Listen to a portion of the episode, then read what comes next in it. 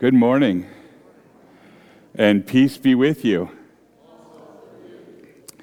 I want to take a moment here to thank you all uh, for your extravagant love, for your prayers, and for your gifts. I am truly humbled um, by you all and um, your kindness to me and my family. And um, I've been here since I just checked this. I saw the first Sunday I came was in March in 2015. And uh, I am proud and grateful and thankful to be your pastor. Thank you very, very much. well, thank you for that too. I would like to direct you to the bulletin and the insert in the bulletin here. There is uh, a congregational meeting coming on the 16th. And also, there is our regularly scheduled second Saturday of the month uh, council meeting, which is on the 9th. And I want to remind you of that that happens every month. And there will be out there in the narthex the uh, balance sheets and budget sheets, and you are welcome to grab one, encouraged to grab one, take it home and look at it, and then come to the council meeting on the 9th and bring any questions that you might have that we might uh, help to uh, help you understand. Uh, so things are, are, are good. Um, and, uh, you know, this is uh, a time that we come together in, in gratefulness to the Lord for his provision. And it's a time where we come and communicate with any new thoughts and ideas for the coming year and missions and purpose. So please do come. Uh, take, a, take the balance sheet, read it, and then come if you have questions. And that is about it. I would also direct you to the rest of the things that are here. We got lunch with Pastor Ken this week, so that will happen on Wednesday. And uh, bring a sack lunch, and we'll uh, visit and have a devotion and just uh, have a nice time together. So, anyway, God bless us, and He has, and He will continue in this new year. And our opening hymn is uh, Come, Let Us Worship.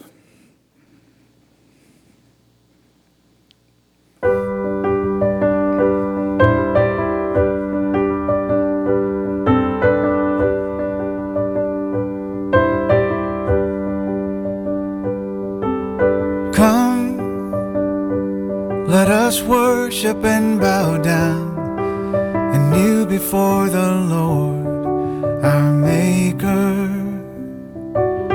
Come, let us worship and bow down and kneel before the Lord, our Maker. Come, let us worship and bow down and kneel before the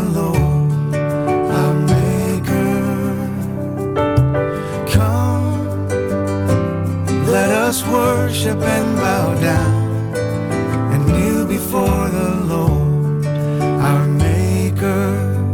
He is our God, He is our God. We are the people of His pasture. He is our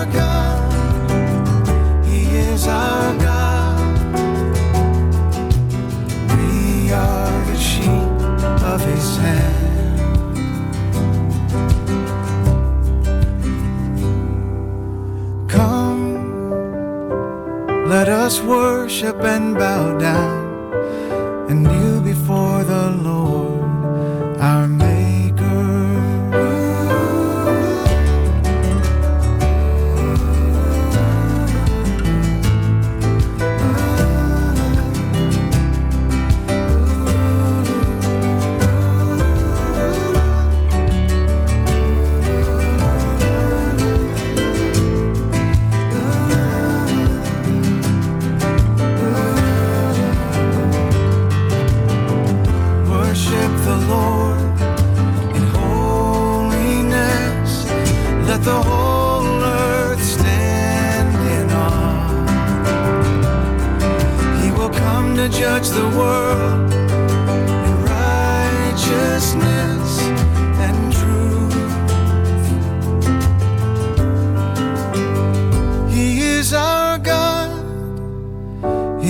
our God.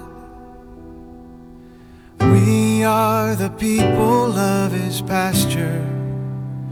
He is our God. He is our God. We are the sheep of His hand.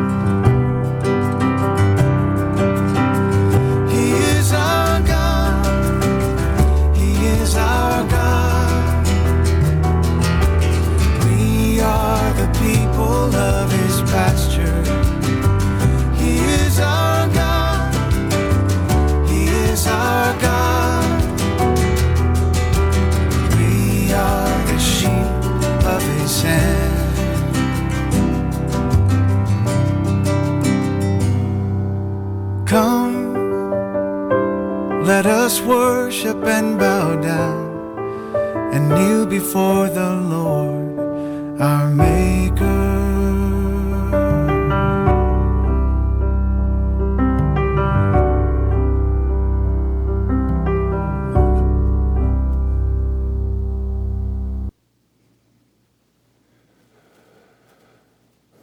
We come together this morning in the name of the Father, and of the Son, and of the Holy Spirit. Amen. Almighty God, to whom all hearts are open and all desires are known, and from whom no secrets are hid, cleanse the thoughts of our hearts by the inspiration of your Holy Spirit, that we may perfectly love you and worthily magnify your holy name through Jesus Christ our Lord. Amen. If we say that we have no sin, we deceive ourselves, and the truth is not in us. But if we confess our sins, God, who is faithful and just, will forgive our sins and cleanse us from all unrighteousness. Let's take a moment of silent reflection.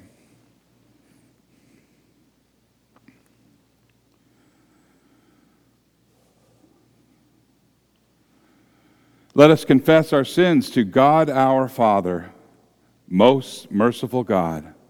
We confess that we are by nature sinful and unclean. We have sinned against you in thought, word, and deed, by what we have done and by what we have left undone. We have not loved you with our whole heart. We have not loved our neighbors as ourselves. We justly deserve your present and eternal punishment. For the sake of your Son, Jesus Christ, have mercy on us. Forgive us, renew us, and lead us, so that we may delight in your will and walk in your ways, to the glory of your holy name. Amen. Almighty God, in his mercy, has given his Son to die for you, and for his sake, he forgives you all of your sins. And as your called and ordained servant of Christ, and by his authority, I therefore declare to you the entire forgiveness of all of your sins in the name of the Father, and of the Son, and of the Holy Spirit. Amen. The grace of our Lord Jesus Christ, the love of God, and the communion of the Holy Spirit be with you all. In peace, let us pray to the Lord. Lord, have mercy.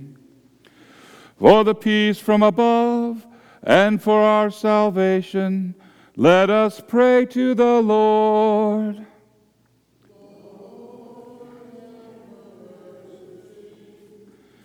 For the peace of the whole world, for the well being of the church of God, and for the unity of all, let us pray to the Lord.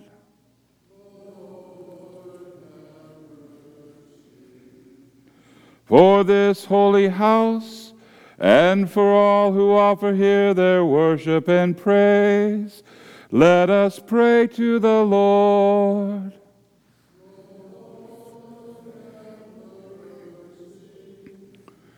Help, save, comfort, and defend us, gracious Lord.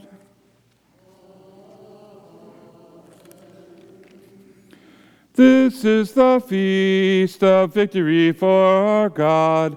Alleluia. Worthy is Christ, the Lamb who was slain, whose blood set us free to be people of God. Power and riches and wisdom and strength and honor and blessing and glory are his. This is the feast of victory for our God. Alleluia. Sing with all the people of God and join in the hymn of all creation. Blessing and honor and glory and might be to God and the Lamb forever. Amen. This is the feast of victory for our God, for the Lamb who was slain has begun his reign. Alleluia,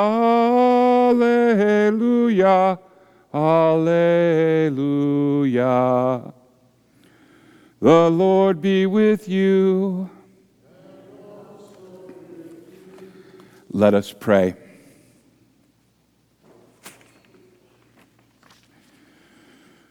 Almighty God, you have poured into our hearts the true light of your incarnate word.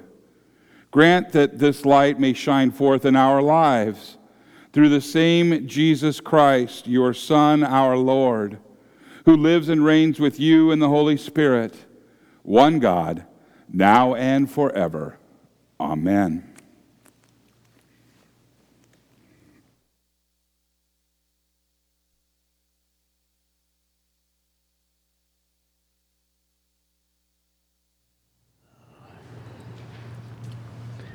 Good morning. The first reading this morning is taken from the first book of Kings, chapter 3, verses 4 through 15. And this can be found on, your, on page 524 in your Pew Bible. This is where Solomon was appointed king uh, following King David um, to rule over the Israelites. He, David instructed Solomon to follow God's commands, walk in his ways, and that he will prosper if he does so.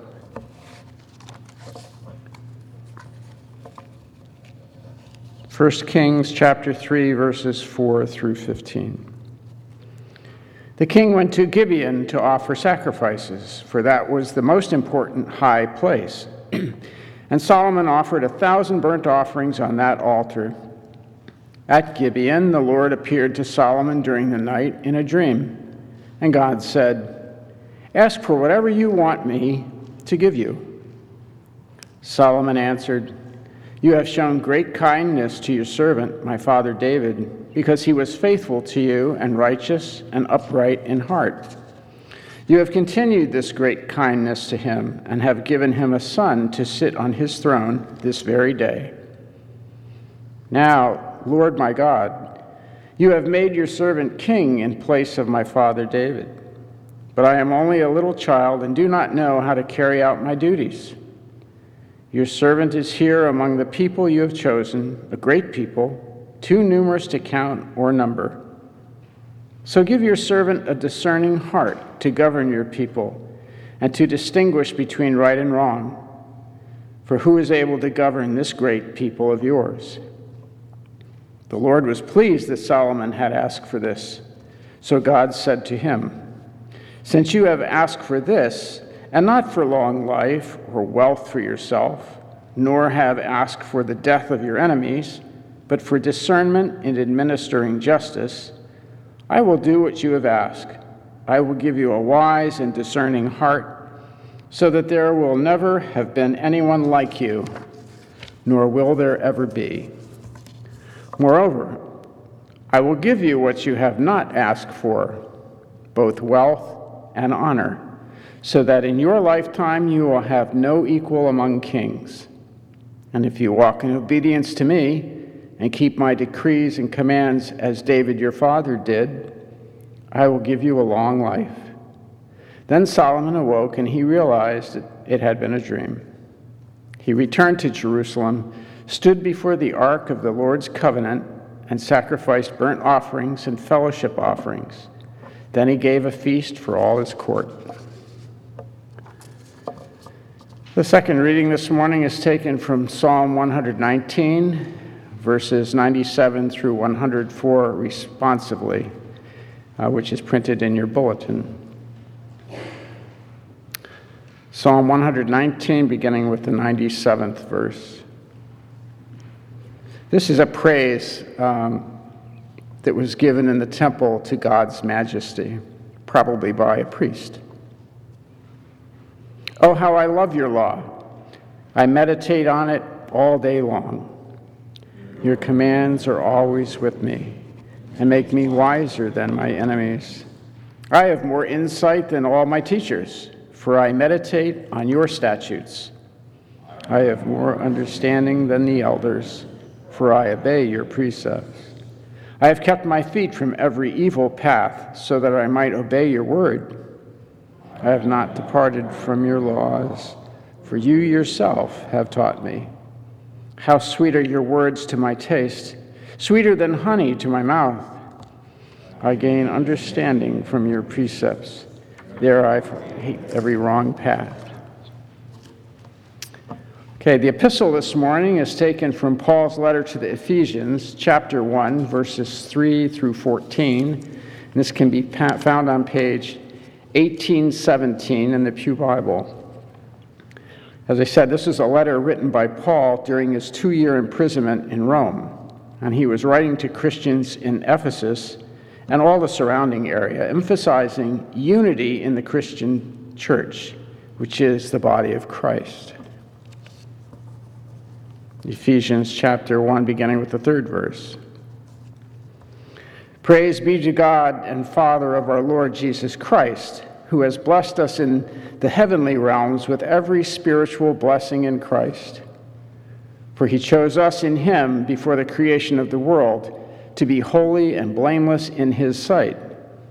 In love, he predestined us for adoption to sonship through Jesus Christ in accordance with his pleasure and will, to the praise of his glorious grace, which he has freely given us in the one he loves. In him we have redemption through his blood, the forgiveness of sins, in accordance with the riches of God's grace that he lavished on us. With all wisdom and understanding, he made known to us the mystery of his will, according to his good pleasure, which he purposed in Christ to be put into effect when the times reach their fulfillment, to bring unity to all things in heaven and on earth under Christ. In him we were also chosen, having been predestined according to the plan of him who works out everything in conformity with the purpose of his will, in order that we, who were the first to put our hope in Christ, might be for the praise of his glory. And you also were included in Christ when you heard the message of truth, the gospel of your salvation. When you believed, you were marked in him with a seal, the promised Holy Spirit, who is a deposit guaranteeing our inheritance until the redemption of those who are God's possession, to the praise of his glory. Here ends the reading. This is the word of the Lord. Thanks be to God.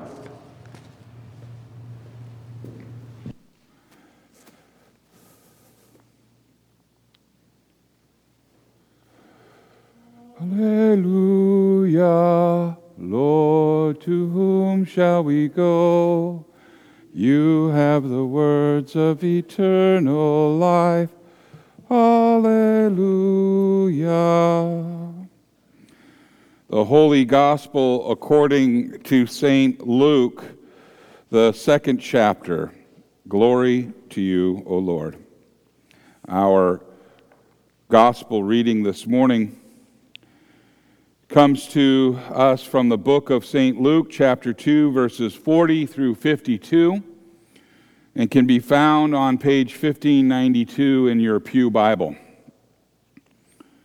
Luke 2, verses 40 through 52. And the child grew and became strong. He was filled with wisdom, and the grace of God was on him. Every year, Jesus' parents went to Jerusalem for the festival of the Passover. When he was 12 years old, they went up to the festival according to the custom. After the festival was over, while his parents were returning home, the boy Jesus stayed behind in Jerusalem. But they were unaware of it. Thinking that he was in their company, they traveled on for a day. And then they began looking for him among their relatives and friends. When they did not find him, they went back to Jerusalem to look for him. And after three days, they found him in the temple courts, sitting among the teachers, listening to them and asking them questions. And everyone who heard him was amazed at his understanding and his answers. And when his parents saw him, they were astonished. His mother said to him, Son, why have you treated us like this? Your father and I have been anxiously searching for you. Why were you searching for me? He asked. Didn't you know that I had to be in my father's house? But they did not understand what he was saying to them. Then he went down to Nazareth with them and was obedient to them. But his mother treasured all these things in her heart. And Jesus grew in wisdom and stature and in favor with God and man. This is the gospel of the Lord. Praise to you, O Christ. You may be seated. Will you pray with me? May the words of my mouth and the meditation of all of our hearts be acceptable in thy sight, O Lord, our rock and our Redeemer. Amen. In the name of Jesus. Has anyone made any New Year's resolutions? There are a few out there? Okay. I have two. You want to hear them? Well, you're gonna. This year, this year I resolve to be driven by money, to give in to my anger more often, to be a nastier human being than ever before. Further, I resolve to drink more, to eat more fried foods, to smoke cigars, to watch more TV, and spend a whole lot more time on social media. I will exercise less. And I'm hoping to make this the laziest, least productive year ever. I resolve to save less and to spend more. I will make an effort to spend less time with my wife and my children. And instead, I resolve to devote every waking hour, every thought, and every care to me, myself, and I. If all goes as planned, I will be flat broke and never around. Finally, some resolutions that I can keep. Of course, I hope that you would realize that I am not serious about these resolutions. Seriously, who, who would ever make that kind of resolution? That's not how it works. It's not how any of this works. Regardless of your geography, I expect that people all over the world are making resolutions this particular time of year with the intention of improving oneself. We resolve to do less of the bad and more of the good. It's a new year, it's a clean slate. And what better way to start the new year off than with a new and improved you? This being the case, it should come as no surprise that many Christians like to make resolutions involving a new and improved version of the self. Even if we don't make the typical resolutions involving diets and exercise and such, we do tend to resolve to do things like the following. We intend to read our Bibles more. We intend to attend more Bible studies. We intend to volunteer more, give more, etc., etc. We hope to resolve ourselves from old Adam into a new and improved Adam. Think of it as Adam 2.000. The new and improved version of Adam that is far more faithful and far less sinful. And you know what? That is a good thing. There's really nothing wrong with this. And I would hope that we all would recognize that the sin is staring back at us from the mirror when we look into it, and that we would want to do something about it. I certainly hope that you would want to bring about a positive and faithful change in your lives.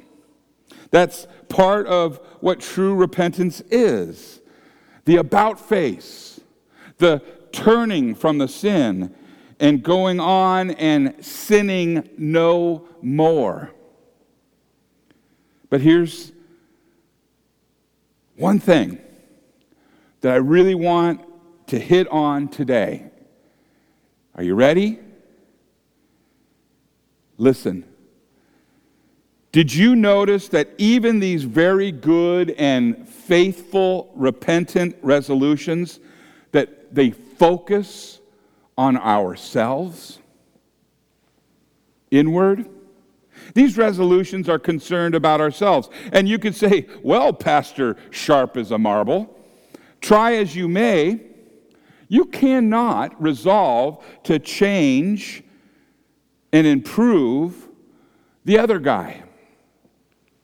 You can only worry about yourself, and you can only really affect change in yourself. In fact, the change has the potential to affect others and lead to change in others' lives. But true repentant change begins right here,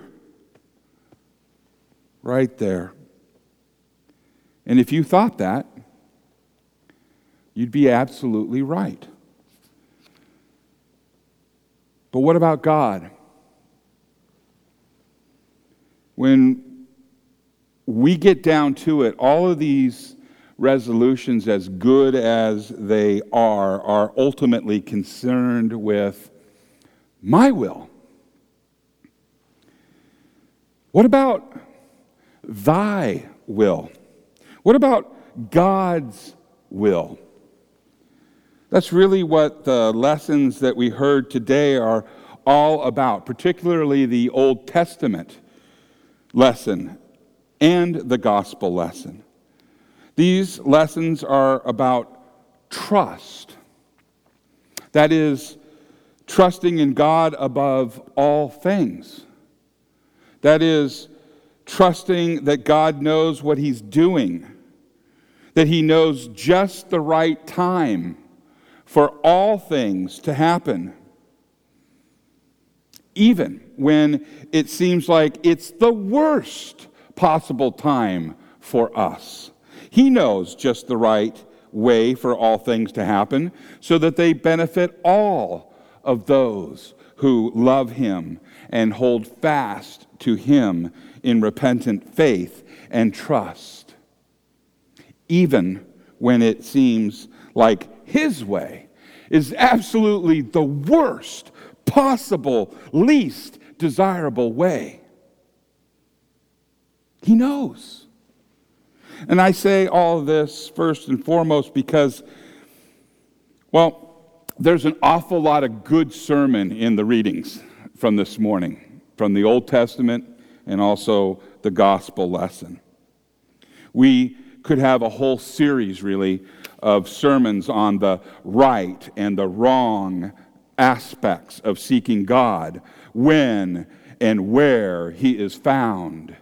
He is found right here in this holy house on His day of new creation and resurrection. So many people are seeking God. You know that. They're seeking Jesus and they're seeking peace. And they're seeking those in the wrong places. You can hear the little boy Jesus. You can hear his words sounding out when he asks, Why are you looking for me and my peace everywhere but here? Why aren't you looking here?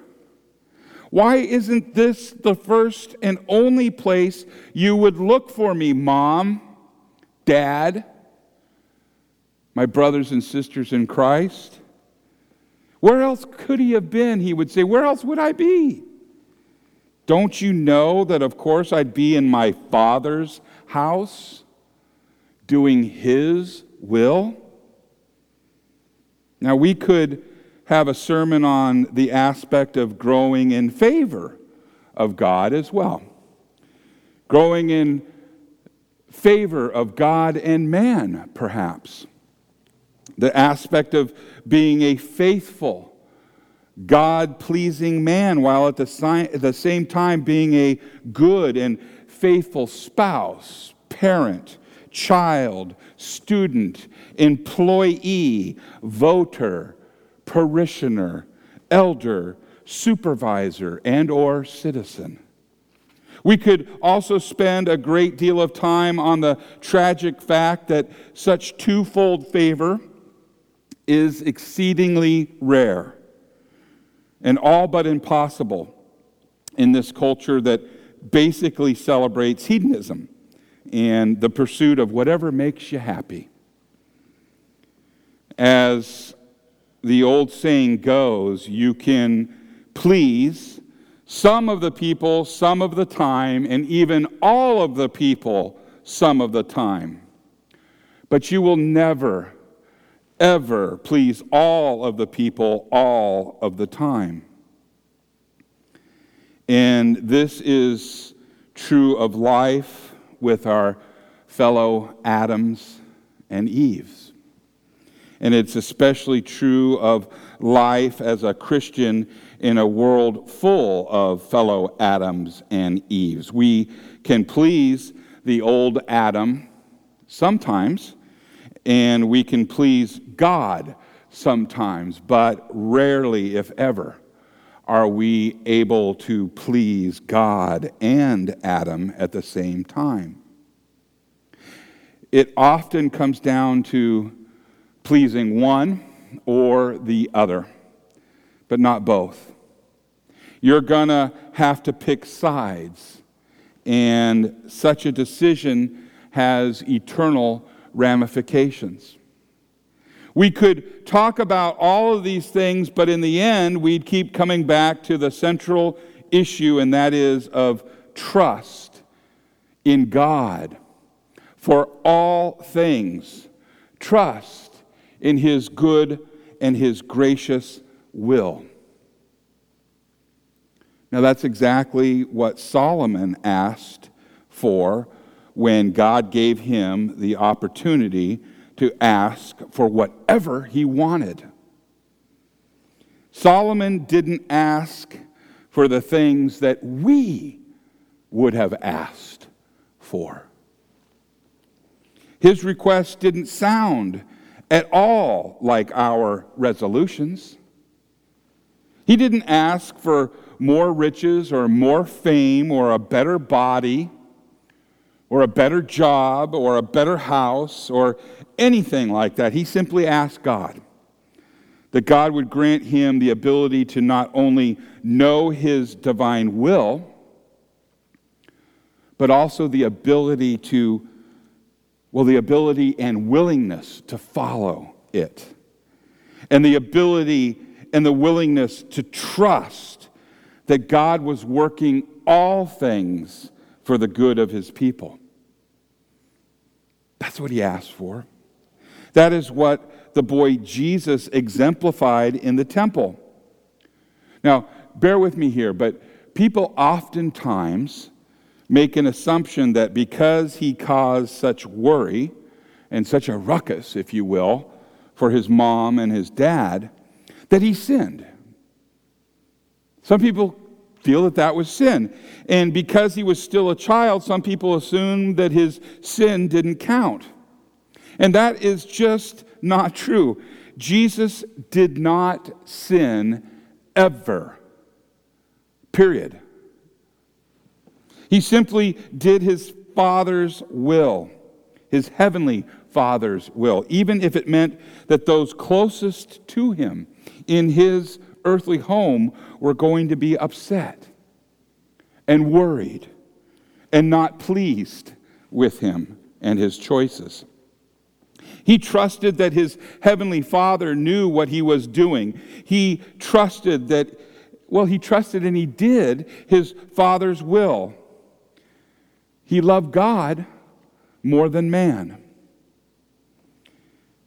And that, my friends, is what I want to ultimately direct you to as we begin another new year by God's good grace and God's good favor. What is that that you say, Pastor? Well, I say, I direct you to the cross, the cross of Jesus Christ. I direct you to the place that is full of God's wrath against sin and also God's love for you. It's kind of like, well, X marks the spot.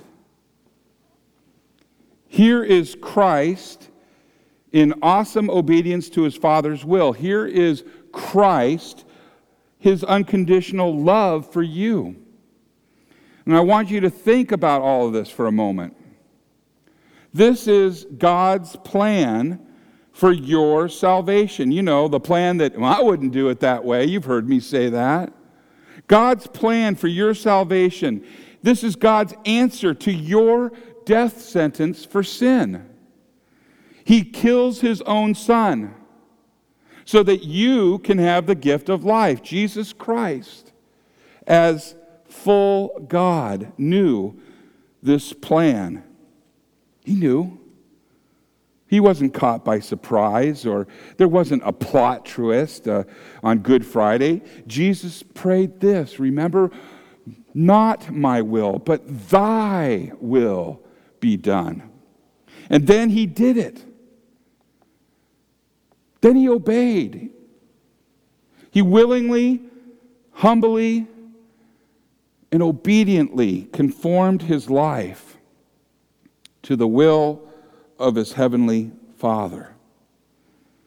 And I say all this because I am fully aware how life in this fallen and sinful world works. To me, it never, ever seems to go as planned. If only we were in charge, right? You've heard me say that too. Boy, if I was in charge, things would be different. If only people did what we wanted, what we thought was best. If only things worked out the way we drew the plans up. But they don't, do they? And this year, 2021 won't be any different. Certain things won't go as you think they should. In fact, accolades will be given to people that you don't think deserve it. People who you think are deserving of praise and honor will not be celebrated or esteemed. And you will wonder if God, well, you're going to wonder if God knows the great injustices that are taking place. Can't you see this? Have you asked that? We'll find out that votes don't go our way, that moves will or won't happen. We'll find that we'll be troubled because that's not how we drew up the game plan. Job loss, job change, or no change at all will happen. It will drive you nuts because you had hoped and you had planned differently. In fact, leaders, pastors included, they will stumble, they will let you down. And there will be no shortage of armchair quarterbacking and opinions and complaints. There will be sickness and death. It will rear its ugly and unexpected head, either in your life or in the life of someone close to you, someone you feel that is not deserving of such misery and suffering.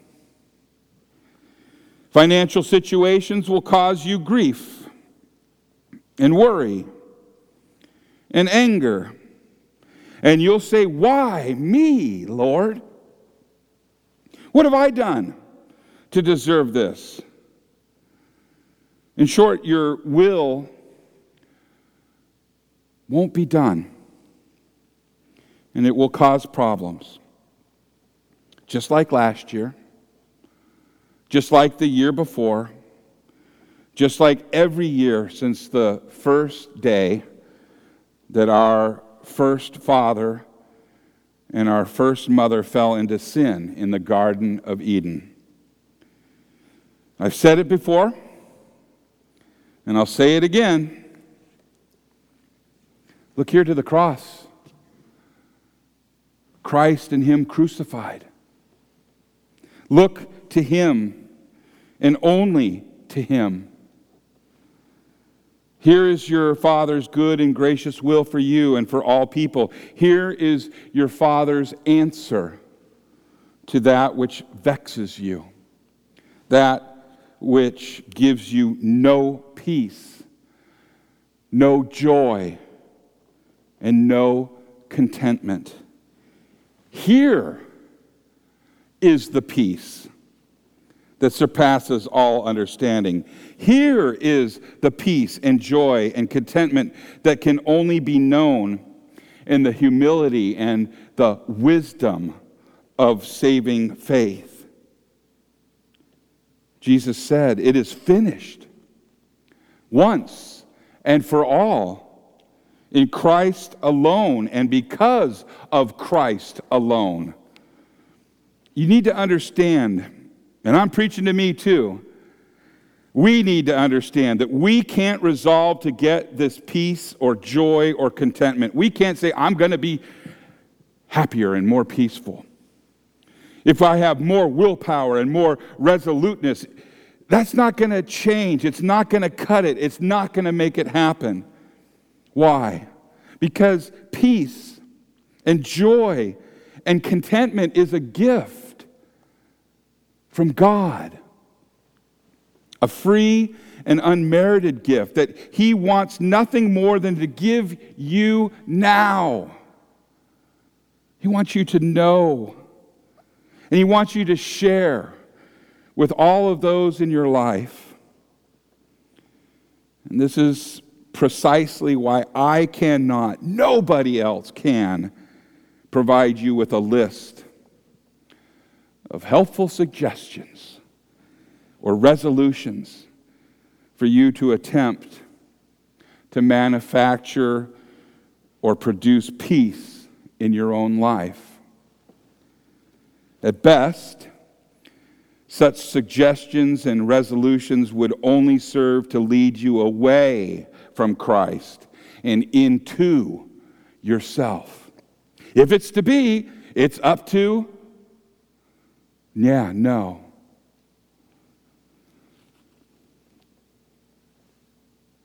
Me, myself, and I, if you say that to yourself, I say it to myself, that is a place that we are guaranteed not to find God's peace in us. For out of the heart, the Bible says, comes evil thoughts, murder, adultery, sexual immorality, theft, false witness, and slander. Oh, nice.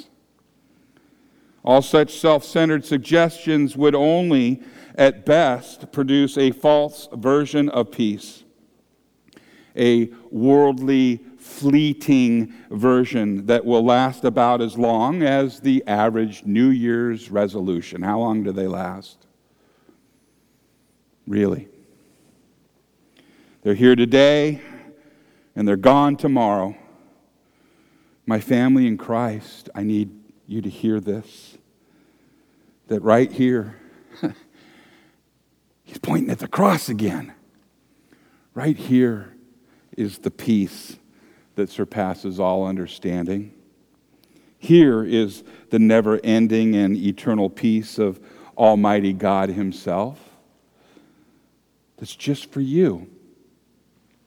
This is God's will and plan and purpose.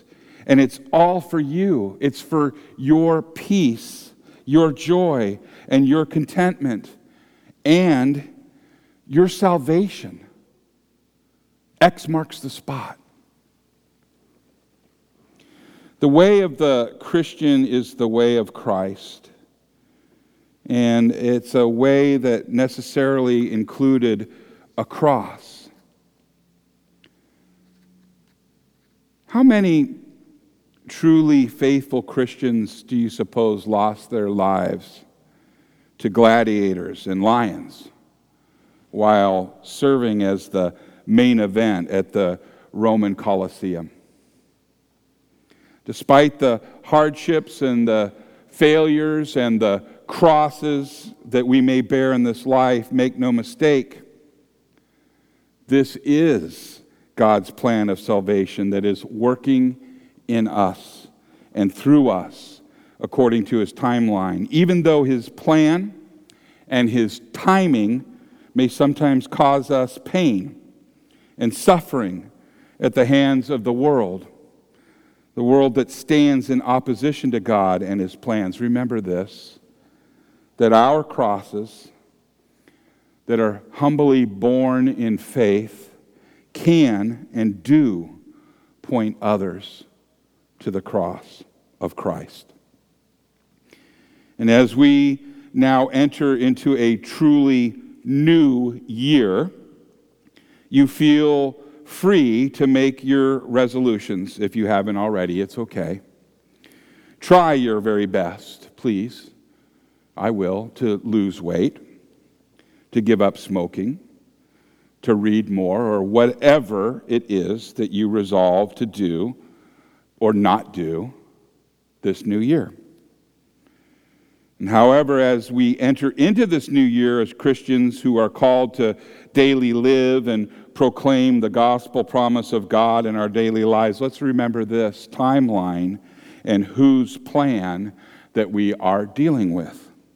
Let us remember that God's plan of salvation for the entire world is not a simple resolution that may or may not come to fruition, depending on what sort of mood that Abba, Father, God, is in on a particular day. We know, we trust that God's plan is eternal. God's plan is unchanging and already accomplished in the person of Jesus Christ. It is finished. So remain humbly faithful to God's word and will in all that you say, in all that you think, and in all that you do. And God Himself will take care of bringing His plan to fruition in His fullness of time. And may God grant you the grace the perseverance, and the patience to endure all this fallen and sinful world, everything that it has to throw at you in this new year. As you live out this day and every day as one who is completely redeemed, one who has been given, truly given, a clean slate in the blood of Jesus Christ. In the name of Jesus, amen.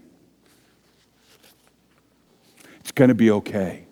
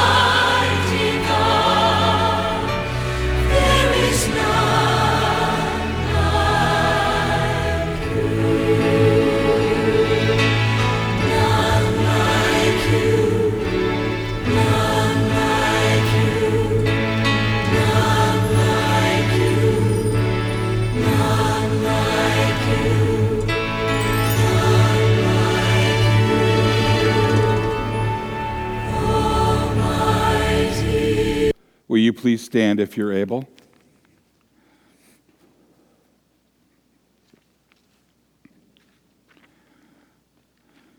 Let us confess our faith to the words of the Apostles' Creed. I believe in God the Father Almighty, creator of heaven and earth. I believe in Jesus Christ, his only Son, our Lord. He was conceived by the power of the Holy Spirit and born of the Virgin Mary. He suffered under Pontius Pilate. He was crucified, died, and was buried. He descended into hell. And on the third day, he rose again he ascended into heaven and is seated at the right hand of the Father. He will come again to judge the living and the dead. I believe in the Holy Spirit, the holy Christian church, the communion of saints, the forgiveness of sins, and the resurrection of the body, and the life everlasting. Amen.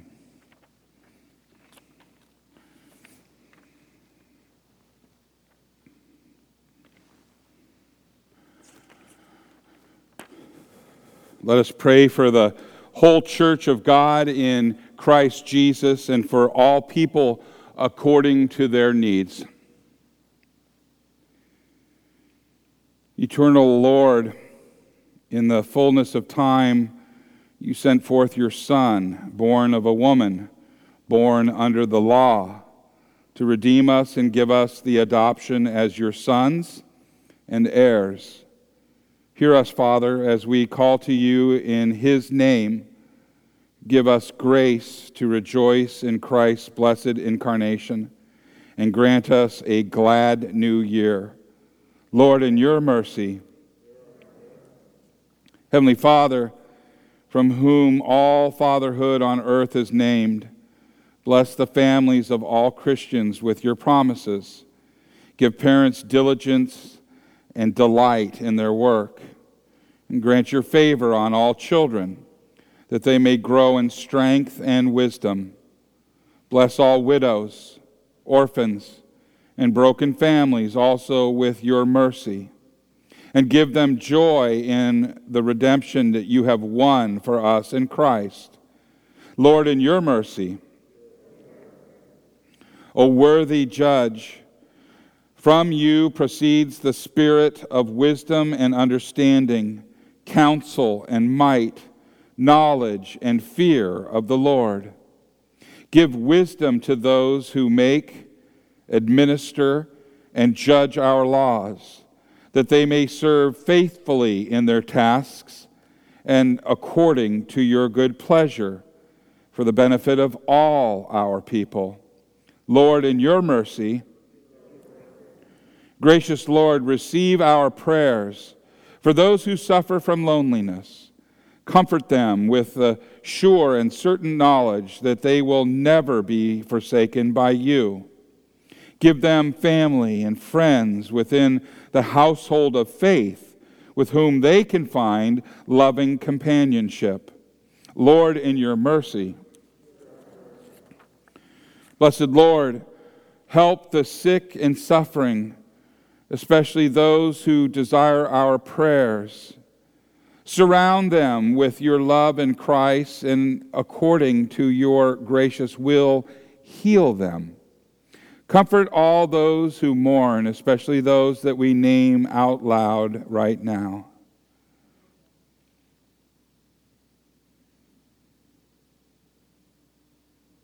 And fill their hearts with a certain hope of the resurrection. Lord, in your mercy, Father of lasting peace, show your mercy to those who receive this Lord's Supper this day, that they would behold their salvation in the very body and blood of Christ given for them, and with St. Simeon, well prepared to depart in peace according to your word. Lord, in your mercy, it is into your hands, O Lord, that we commend all for whom we pray, trusting in your mercy, through Jesus Christ our Lord. Amen. May the peace of the Lord be with you always. Let us share the peace responsibly and at a distance.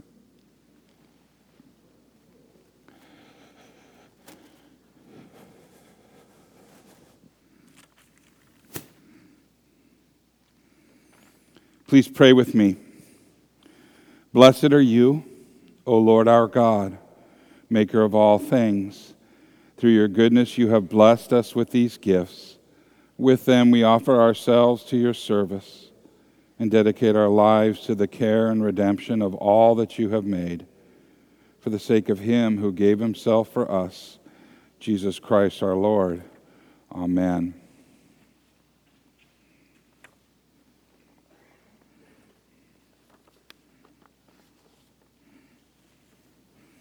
The Lord be with you. Lift up your hearts. Let us give thanks to the Lord our God. It is indeed right and salutary that we should at all times and in all places offer thanks and praise to you, O Lord, Holy Father, through Christ our Lord.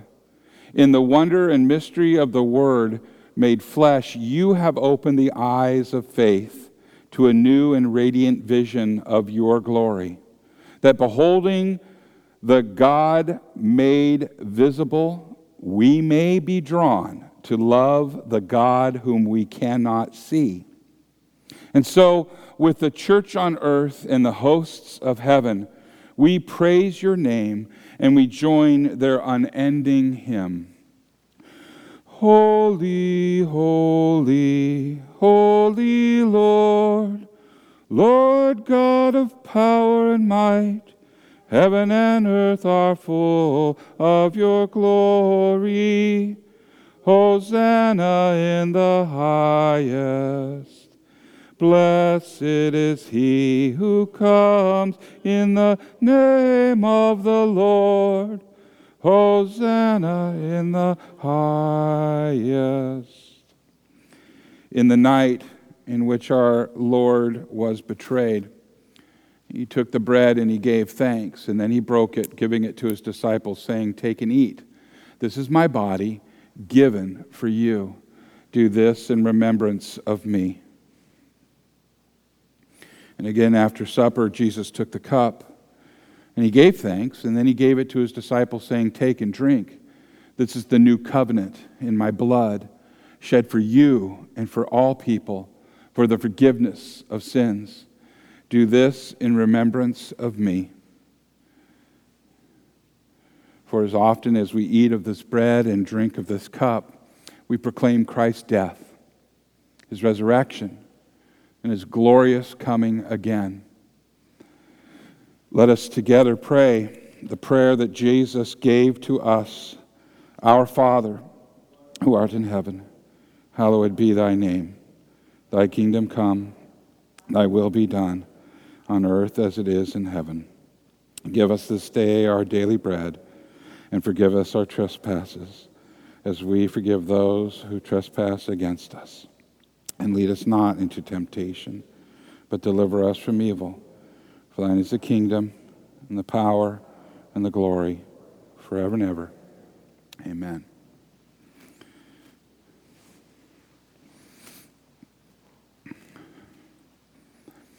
This is the feast, the feast of the Lamb, the wedding feast, the bride of Christ for you, given for you, his body, his blood for you. It is finished. And it wasn't a plan that we would have we would have made up, but it's God's plan and it's perfect. And it's for you now. You may be seated, and the ushers will bring you up.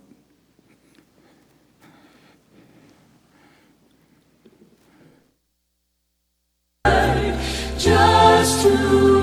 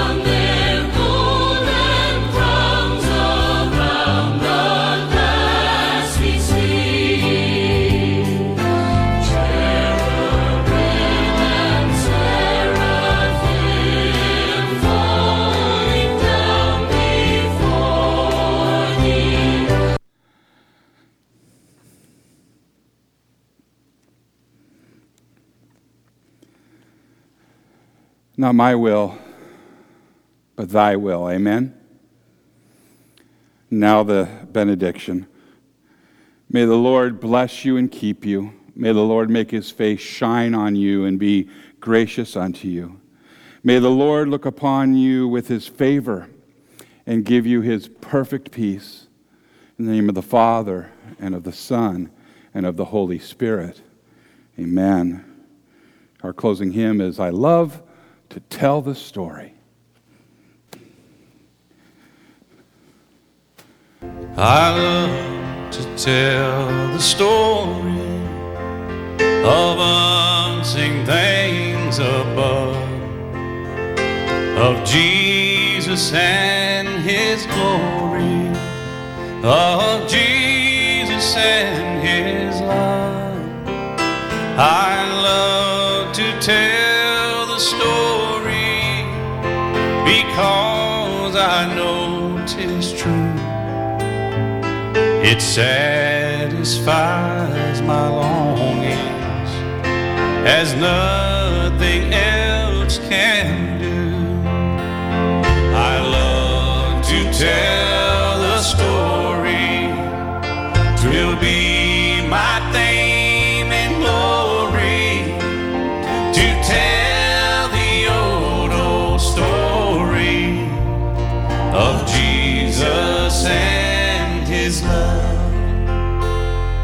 I love to tell the story for those who know it best.